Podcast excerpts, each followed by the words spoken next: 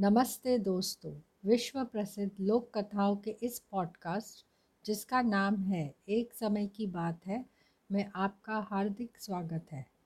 तो आज एक कहानी सुनिए जिसका नाम है दूध नाप दो। यह कहानी शेख चिल्ली के कारनामे इस किताब में से ली गई है। शुरू करते हैं दूध नाप दो।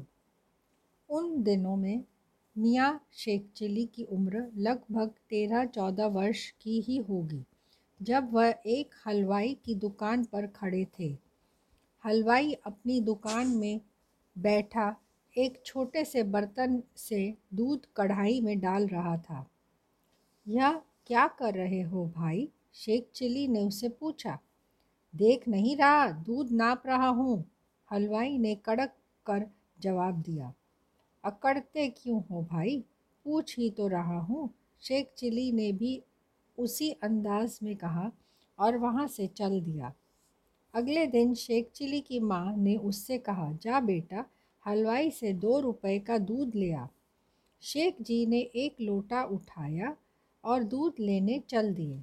जब हलवाई की दुकान पर पहुँचे तो सोचने लगे, माँ ने 2 रुपए का दूध मंगाया है लेकिन यह नहीं बताया कि कितना लाना। उस वक्त हलवाई किसी ग्राहक का दूध ठंडा कर रहा था। हलवाई ने उसे वहाँ खड़ा देखकर पूछा, तुम्हें क्या लेना है भाई?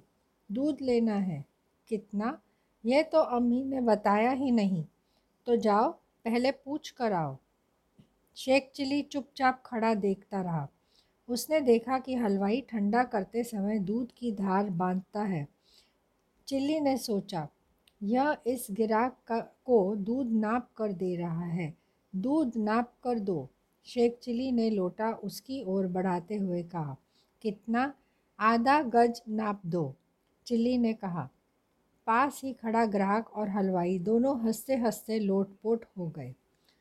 तो इस कहानी से आशा करती हूँ कि आपको खूब मज़ा आया होगा।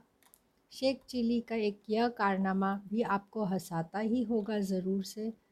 फिर मिलेंगे एक नई कहानी के साथ। Happy listening.